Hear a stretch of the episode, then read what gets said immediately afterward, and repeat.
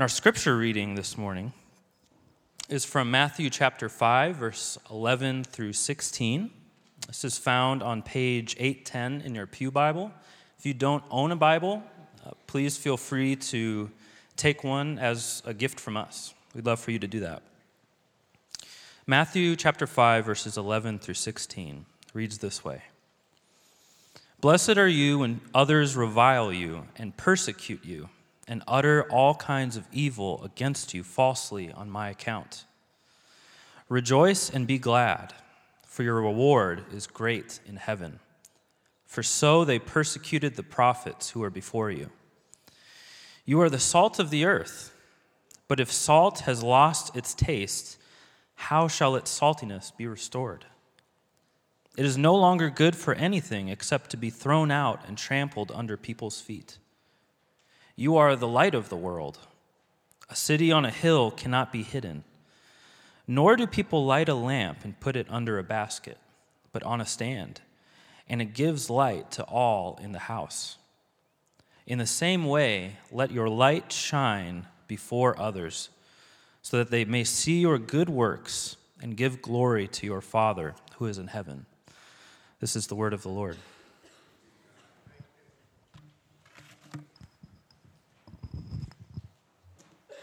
Well, good morning.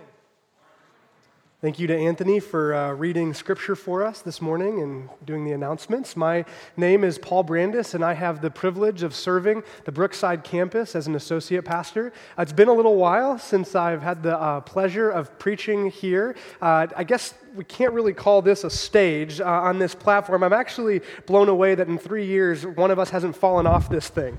Uh, and, and, now that I say that, I'm probably going to do that today. But I'm really glad that all of you are here uh, this morning. And, uh, and I want to draw attention to our Kid Connect. Uh, we have these every Sunday. These are for uh, the children that come or those who are just young at heart, an opportunity for them to engage a bit more with the sermon, follow along. And then there's some great take home activities, um, some things that you can do as a family to really drive home the point of the sermon. Uh, there's definitely some in the center, in the back, and I think even some that are spread out. So I want to draw your attention to that. Uh, I also want to uh, pray this morning and, and ask God's blessing upon our time. We need His help uh, to understand His word. And so, would you bow your heads with me uh, before we begin?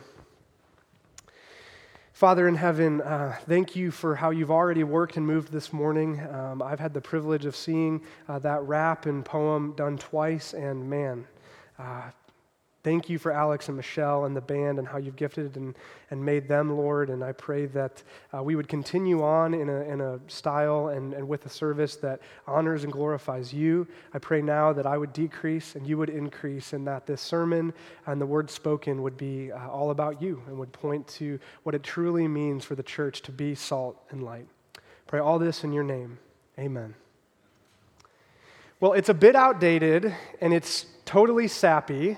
Uh, and it's January 24th, so we're definitely a month past Christmas, but one of my favorite movies of all time, It's a Wonderful Life. Anybody else out there with me? It's a Wonderful Life? Got some people. Okay. So this movie is great. It's one of my mom's all time favorites as well. She can quote almost every single line. I've been watching this movie since before I can remember uh, watching this movie. That's how long my mom has been showing this to me, right? So uh, many of you probably know the storyline. The hero, George Bailey, he's in a tough spot. And he wonders, he wonders if anyone would miss him if he hadn't have been born. And then, just like we'd expect, the storyline's totally normal, right? An angel drops out of heaven into a river. George saves him, and they begin this journey of actually seeing what his life and the lives of those around him would have been like if he hadn't been born. And he realizes he actually has touched a lot of lives. He, it's good that he was born. He's done some good things, and he gets a chance to go back into his normal life. And we get the great final scene, just an iconic scene. He's, you remember this? He's running through the town. He stops off at the, the evil Mr. Potter's, and he says, Merry Christmas, Mr. Potter. And Mr. Potter says, Merry Christmas to you in jail, which is one of my mom's favorite lines. And he goes home, he runs into the house, and he runs up the stairs, and the little handle comes off, and he'd been mad at the handle, but now he kisses the handle and he puts it back and he runs up to his youngest daughter and he says, Come here, Zuzu, my little ginger snap. Remember this scene, right? It's all incredibly touching and wonderful and, and sentimental, but uh, the thing about The thing about It's a Wonderful Life is that if you actually step back and think about it, it, it probably brings up for most of us kind of a rather depressing thought. Because I don't think it's possible to watch It's a Wonderful Life and not ask the same question that George Bailey asks Would, would anyone miss me? H- have I made an impact? H- have I changed anyone's life? I mean, those are frankly depressing questions, but I'm willing to bet that most of us here today have thought those things from time to time. And lately, I've been asking and, and thinking about the same question for us, Christians, the church. Would anyone miss us?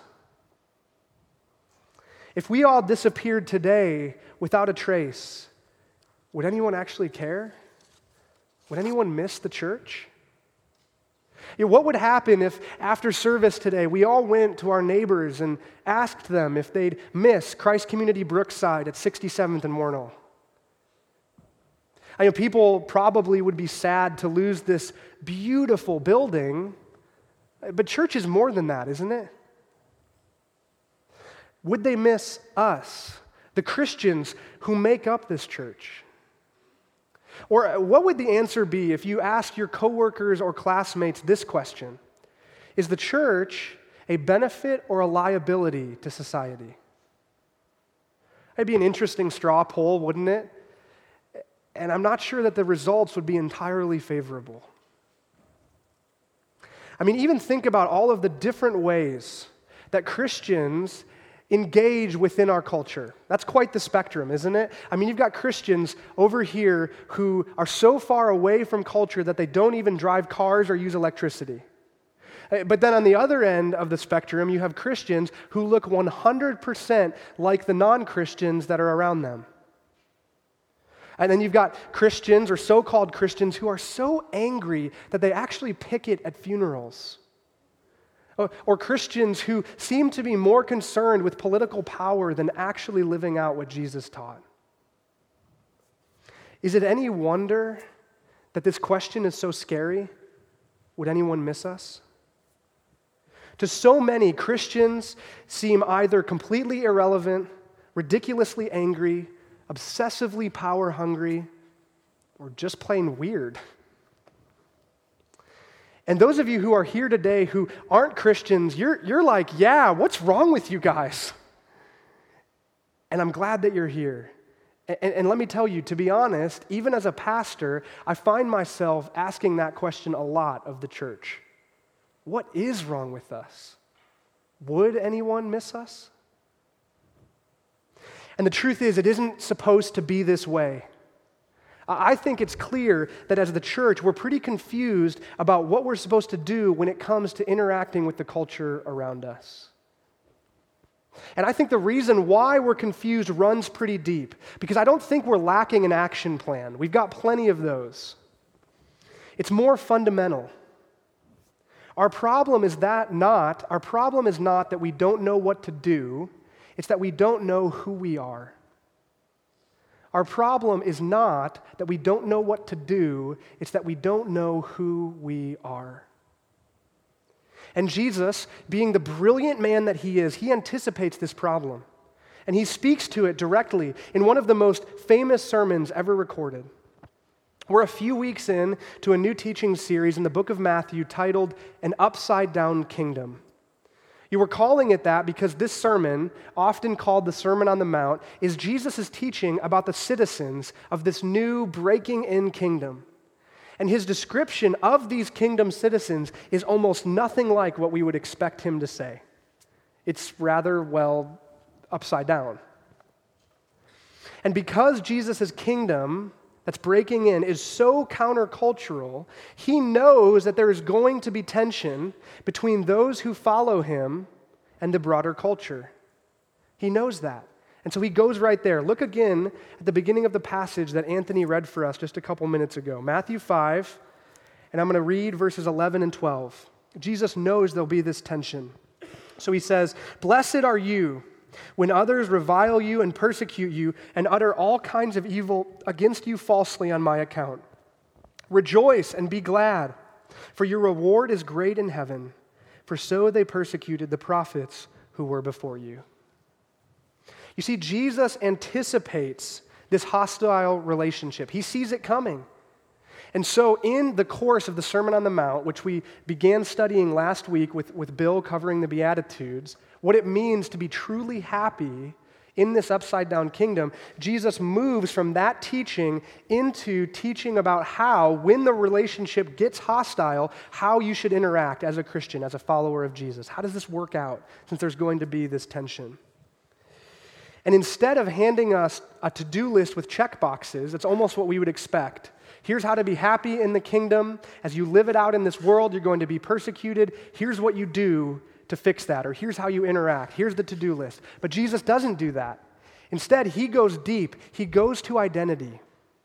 Jesus answers the question who are we? Who are we as the church, as Christians? And he answers it. He says, You are salt and you are light. He paints these two word pictures to help clarify our identity. Visual learners are like, yes, I get to, I get to picture this, right?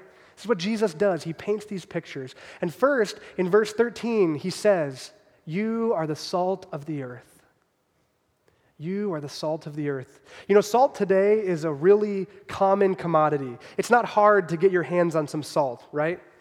But in Jesus' day, salt was rare and valuable.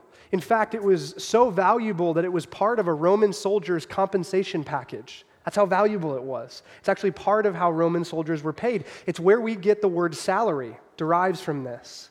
You've probably heard the expression worth his salt or worth her salt. That's where this expression comes from. It's a valuable and rare commodity, and it derived its worth from its many uses. So, salt could be used to clean things from impurities. They used it as well to flavor their food like we do today. But by far, the most important way salt was used in Jesus' time was as a preservative.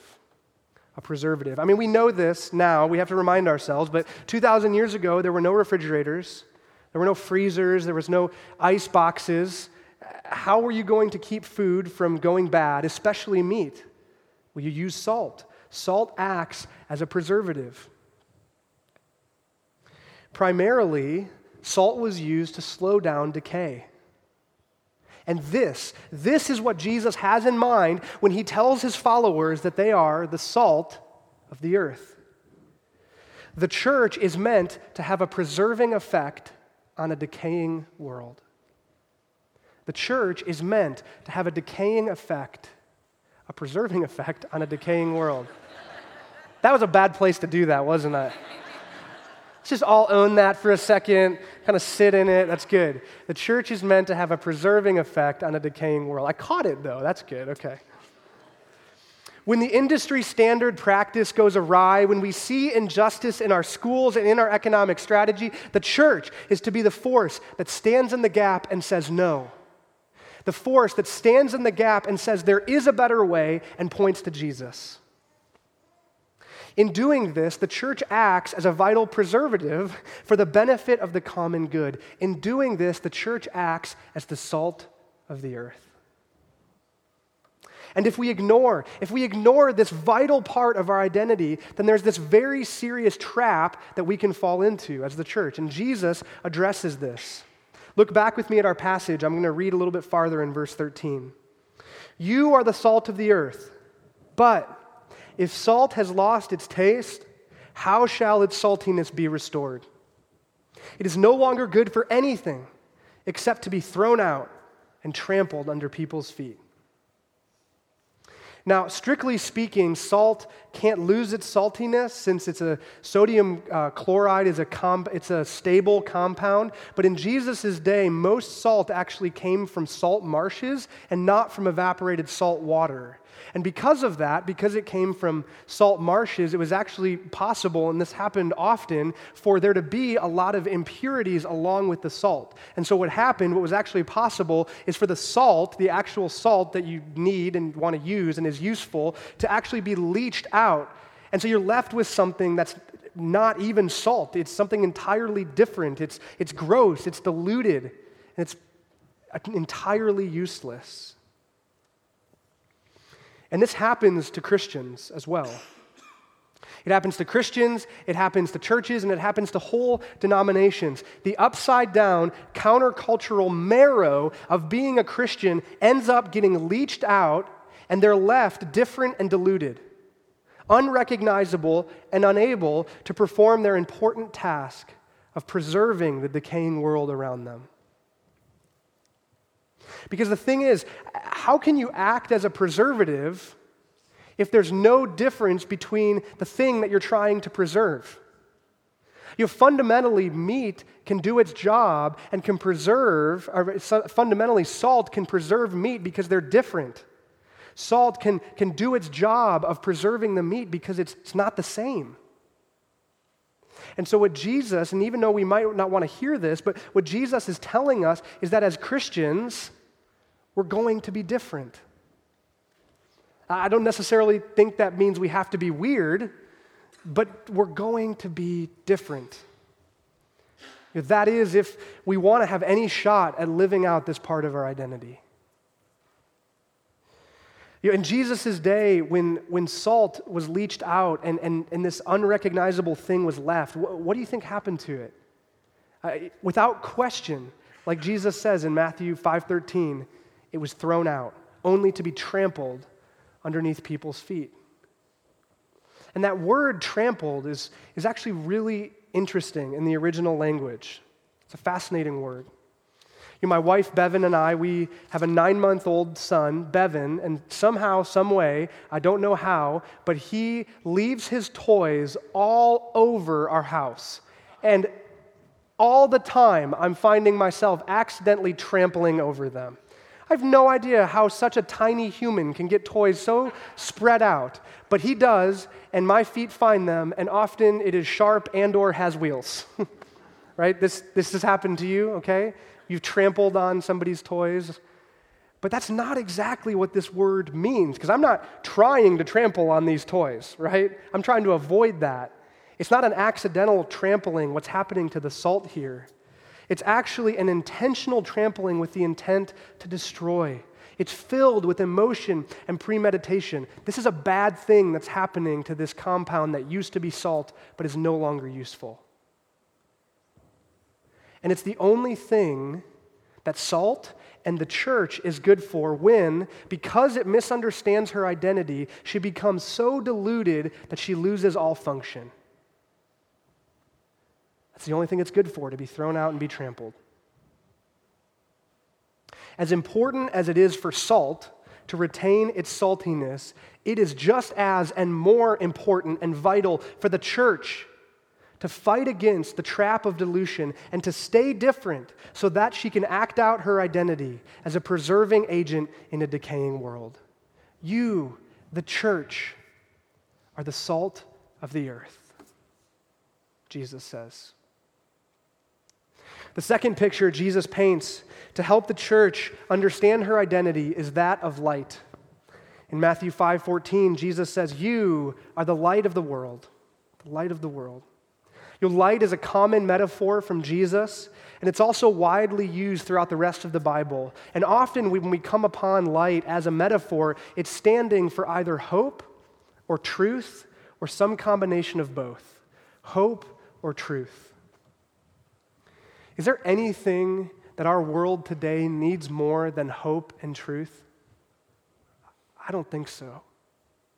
I don't know about you, but when, when I look around at the world today, I see a lot of brokenness. I see a lot of tragedy. I see a lot of things that aren't the way they ought to be. I see a lot of hopelessness. And I also see a lot of deceit, a lot of lying, a lot of people trusting in things that they think are going to measure up, but then never do. And it's too late before they realize they've been sold a bill of goods. In short, today the world needs hope and it needs truth. You, the church, are the light of the world. It's a dark world out there today, and the church is to be a shining light, bringing both hope and truth. You know, in his letter to the Philippian church, the Apostle Paul, he writes and he tells them that when their conduct is right before the Lord, then they shine as lights among a crooked and twisted generation. You know, the, the Philippian church stands out because they are wholly different, bringing hope and truth. Here again, though, in our identity as light, there's a trap. And if we misunderstand our identity as the light of the world, it's so easy to fall into. If one temptation and one side of the spectrum is to become so like the world or so of the world that we're not different in any way and we're deluded and so we can't make a difference, we can't preserve, if that's one temptation and trap, then on the other end of the spectrum, the trap and temptation that we can fall into is to run away and to hide and withdraw and separate. And Jesus, he anticipates this trap and this mistaken part of our identity as well. He speaks directly to this. In verse 15, he points out the obvious people don't light a candle and then immediately hide it under a basket. It's nonsensical. He's painting this humorous picture and he's trying to drive his point home. Light shines, it's what it does. And when the church doesn't grasp this part of her identity, then it is actually easy, I think, to understand why the church might become primarily concerned with her own safety and so draw back into hiding. But withdrawal and separation is not how Jesus has designed his church to engage with the world. And ultimately, what happens to a candle that's been hiding under a basket? It goes out Eh, from a lack of oxygen. If it remains covered long enough, it, it does, it's not lit anymore. And so, ironically, whether the church becomes exactly like the world and is so deluded that it can't perform its function, it can't perform its part of the identity of salt, or the church hides its light under a basket and it goes out, in either case, the end result is the same, and we don't engage the world in the way that Jesus wants us to. End result is the same in either trap.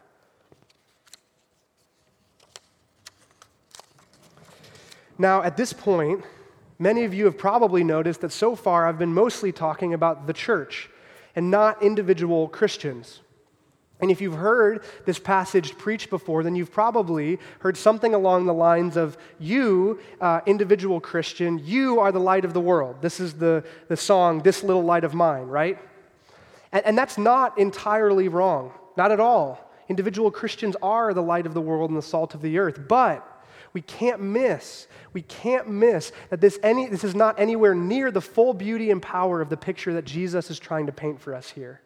You know, in verse 14, Jesus further illustrates what he means by us having an identity of light of the world. And he says, You are a city on a hill that cannot be hidden. You're like a city on a hill that cannot be hidden. And this is a clarifying picture that Jesus provides. And it's not one of a light stranded in darkness, of one single light stranded in the darkness, but it's a picture of a collection of lights that are so powerful that they can't be hidden even if they tried. They can't be hidden even if they tried. Uh, you've probably seen pictures like this one before.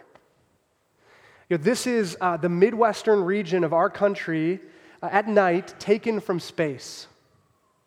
And, and right in the middle, uh, at kind of the, the middle top right there, that's the city of Chicago. And, and, as you move down, you can see the city of St. Louis. And as you move over, you can just start to see the northern lights of the Kansas City metro. You are a city on a hilltop that cannot be hidden. The picture that Jesus is painting in verse 14 is clear. Christians are meant to function together. Think about it. What will one grain of salt do for a 16 ounce steak that's about to go bad?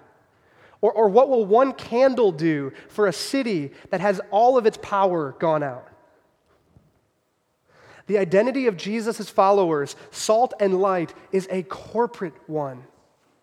A stray Christian here and there isn't anywhere close to as powerful as when the whole body is gathered in the form of a local church.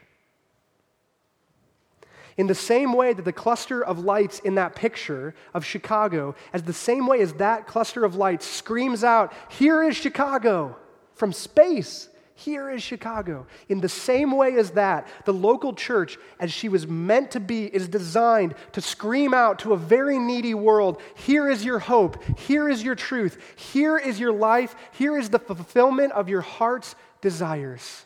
The church, as she was designed to be, is meant to announce that and to scream it out. At Christ Community, we deeply believe that the local church, as God designed it, is the hope of the world. If you've been here for any length of time, you've heard us say that. The local church, as God designed it, is the hope of the world. It's his plan A, and he doesn't have a plan B. There's no backup, there's no fail safe. And passages like this one, Matthew 5, 13 through 16, right from the lips of Jesus himself, passages like this are why we are so sold out to that belief. Now, as I say these things this morning, I'm sure that at least a few of you here today are having some sort of a visceral reaction. Because you might think, and, and I might even be uh, swayed to agree with you, that what I've been saying is fairly arrogant, right? You might be thinking, isn't that what's wrong with all of the churches? That they believe they're so much better than everyone else? Isn't that holier than thou attitude exactly what drives people away? Exactly what makes the church irrelevant? And can I tell you something? Those are really fair questions. Because for a really long time, this text has been used as a rallying cry for Christians who really, at the end of the day, misunderstood where their identity comes from. They, un- they misunderstood the source of their identity because you see, and, and hear me on this this morning, please, it is only in Jesus that the church's salty and bright identity can be found. Jesus, who once stood before a crowd and claimed, I am the light of the world. Whoever follows me will not walk in darkness, but in the light of life. Jesus, who John describes as the light that the darkness has not overcome. Jesus, who stepped into a world that was dark and full of decay and healed the sick, gave sight to the blind, cast out demons, and raised the dead to life. Jesus.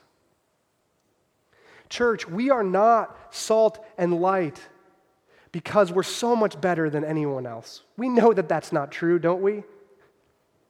We are salt and light in this world because God Himself lives in and among us. It's the very God who commanded us to let our light shine that lives in us. The very God who spoke the first light into being the very God who claimed, I am the light of the world, and then backed that statement up by walking out of a grave after he had been in there for three days. The very God whose presence will one day make our need for the sun obsolete. That's the God who dwells inside you and me. That's the God that makes the church salt and light. It isn't anything that we've done, it is all and always about Him. The thought that we would ever be arrogant about our God given and God empowered identity as salt and light is really rather silly. We should approach our engagement with the world with incredible humility, knowing that it is not us, but Him that's making it all happen.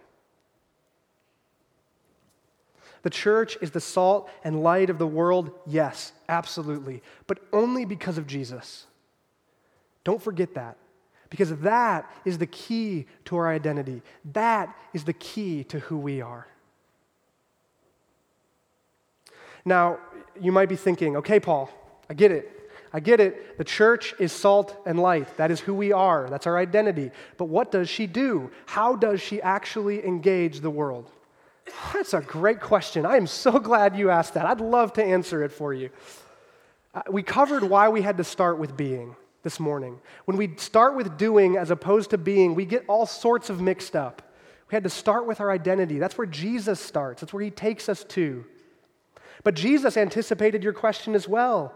He wants to tell us what it is that we do out of our right understanding of being, out of our right understanding of our identity. And so in verse 16, the final verse in our passage, Jesus says this, and he answers the what we do question. He says this In the same way, exactly like a lamp on a stand in the middle of a dark house. In that way, let your light shine. Let your light shine before others, so that they may see your good works and give glory to your Father in heaven. What does the church do? In a word, we shine. We shine. This is how the church is meant to function in the world. This is what the church is meant to do. And this makes sense, right? I mean, it's pretty, it, it, follows along with the flow. If we are salt, we preserve in a decaying world. If we are light, we shine in a dark world. Who we are flows right into what we do. We have to understand that. And here's the deal Jesus makes it crystal clear that the church is for the world. The church is for the world. There's no two ways about it. The church is not for her own good. The church is not against the world or of the world. Jesus' followers gathered in the church are for the world to shine in the darkness. To shine. You know, which got me thinking what does that look like? What does it look like to shine in the darkness? Well, I think it looks like Mother Teresa, who, when faced with an enormous pattern of abortion, abortion in India, responded not in shouts of anger and judgment, but in the gentle whisper that begged pregnant mothers to give her their unwanted babies. It looks like Martin Luther King Jr., who, in the face of violence and oppression, stood up for the rights of the oppressed with a heart not full of hatred, but full of compassion for his oppressors. And he endured in that posture all the way to his own death.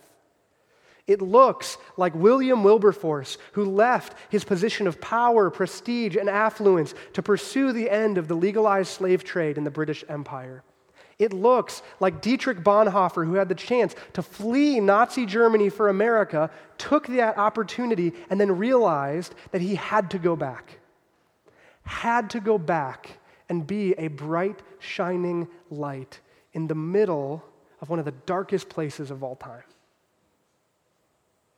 Imagine a world without people like that. Imagine a world with people who are so devoted to Jesus that they naturally exude the light of his glorious kingdom to all around them. A world where the darkness and decay of abortion, slavery, oppression, and genocide go totally unchecked. That's what's at stake if tomorrow we were to wake up and all the churches in Kansas City were gone. Those are high stakes. Would anyone miss us? I hope so. So, how are we doing at this? What are the marks of a church that is being both salt and light in a dark and decaying world?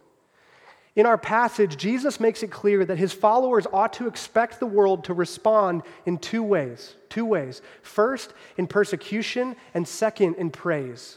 Persecution and praise. Our faithful presence in this world should cause some to persecute and revile us, and some to give glory to our Father in heaven.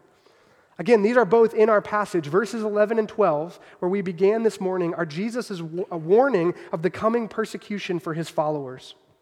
But the end of verse 16, which I just read, reveals that when a needy world, a desperately needy world, sees the church doing what she is designed to do, then they praise the Father in heaven.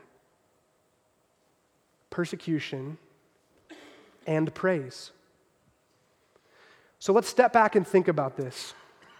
If all we ever get if all we ever get as a church are people who join us without anyone ever being mad at or reviling us, then we're probably missing something. We probably aren't fully embodying the good news that the kingdom of heaven is at hand. Because it's good news, but it's offensive good news. I mean, the gospel looks each one of us square in the face and says, You are wrong. You need a rescuer. And it's good news because there is a rescuer. His name is Jesus. But the message offends first. Because in a culture where we never want to say that other people or that we're wrong, that's what the gospel does. It looks at each and every one of us and first says, You are wrong, you are a sinner, and you need a Savior. And so it's an offensive message. It is. And so, if no one ever persecutes or reviles us for this message, then we need to ask why a world that persecuted Jesus, whose name we bear and whose message we carry, would not do the same to us. We need to ask that question. But on the other side, if all we ever get are people reviling us and saying all kinds of evil things about us, and we never see anyone choose to worship Jesus and change their lives to order it along with Him, then we're also probably missing something. We're probably just contentious and angry and argumentative. We probably don't truly have compassion and care for the eternal fate of this world. If no one ever joins us in praising Jesus and glorifying the Father, we have to step back and look at that. You know, neither one of these are desirable, desirable, right? These are not an, it's not an either or. We don't want people joining something less than the radical upside down kingdom that Jesus invites us into. And we don't want people turning away because the citizens of that kingdom are so angry and argumentative that no one wants to be around them. Neither one of those things are good.